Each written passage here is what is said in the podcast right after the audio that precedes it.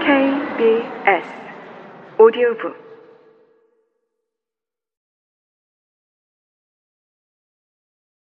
역사학자 카일 하퍼는 기후와 질병이 로마 제국에 끼친 영향을 종합적으로 분석하면서 훗날 안토니누스 역병이라 불린 전염병은 그 전까지 누구도 본 적 없었으며 그 병의 출현은 새 시대의 시작을 알렸다고 단언한다.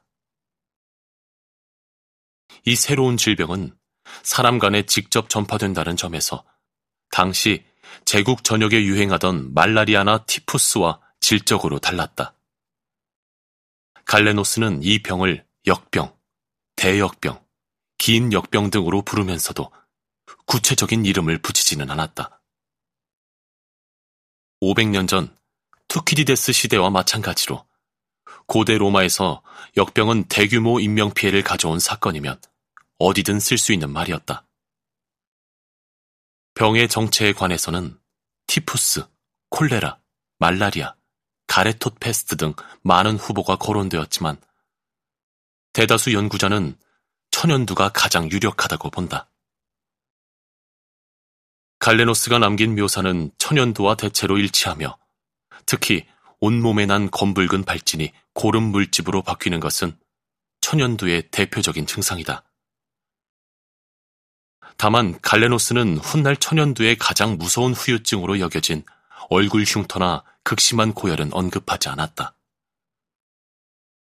갈레노스의 기록에서 가장 깊은 인상을 남기는 대목은 차분하고 객관적으로 병을 묘사하던 그가 때때로 이렇게 탄식하는 순간이다. 이제는 제발 끝나면 좋으련만.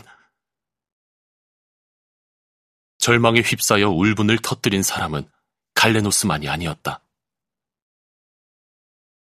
고고 학자들은 로마 제국 영토 곳곳에서 역병에 진 아폴론에게 병을 물리쳐달라고 애원하며 기도한 흔적을 발견했다. 각지의 아폴론 신전에는 여러 도시와 마을에서 사자들이 찾아왔고 신탁은 이들에게 지독한 역병과 끔찍한 고통으로 상처 입은 사람은 너희만이 아니다 라고 조언했다.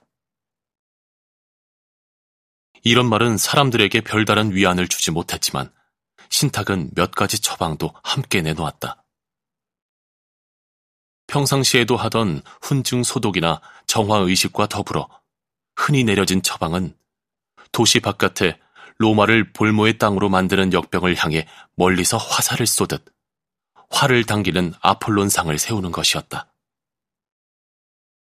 역병으로 죽는 사람이 급격히 늘어나면서 로마의 공동묘지에서는 다른 사람의 묘자리를 빼앗거나 가족의 장례를 제대로 치를 형편이 못 되는 빈민이 구걸하는 등 일대 혼란이 벌어졌다. 이에 마르쿠스 황제는 남의 묘자리를 빼앗는 일을 금하는 칙령을 선포했고 장례 비용을 마련하기 힘든 사람들에게는 보조금을 주었다. 하지만 더 심각한 골칫거리는 로마군이 입은 막대한 병력 손실이었으며 마르쿠스는 검투사와 노예들에게 군에 복무하는 대가로 자유를 약속함으로써 병력을 보충해야 했다. 이뿐만 아니라 제국이 소유한 은광이 서서히 채굴을 멈추면서 로마의 재정 제도가 급격히 흔들렸고 역병으로 상업 활동이 마비되자 세금 수입이 크게 줄었다.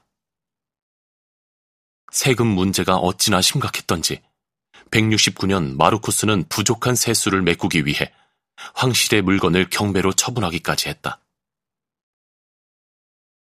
안타깝지만 바다 위에 쪽지가 든 병이 떠다니는 것을 보고 그 안에 든 내용까지 알아낼 수는 없듯 이렇게 기록으로 남은 몇몇 사건만으로는 당시의 상황을 온전히 파악할 수 없다. 일부 로마사 연구자는 이 시기의 문서와 기록이 얼마 남아있지 않다는 사실 자체가 전염병이 끼친 엄청난 충격을 말해준다고 보기도 한다.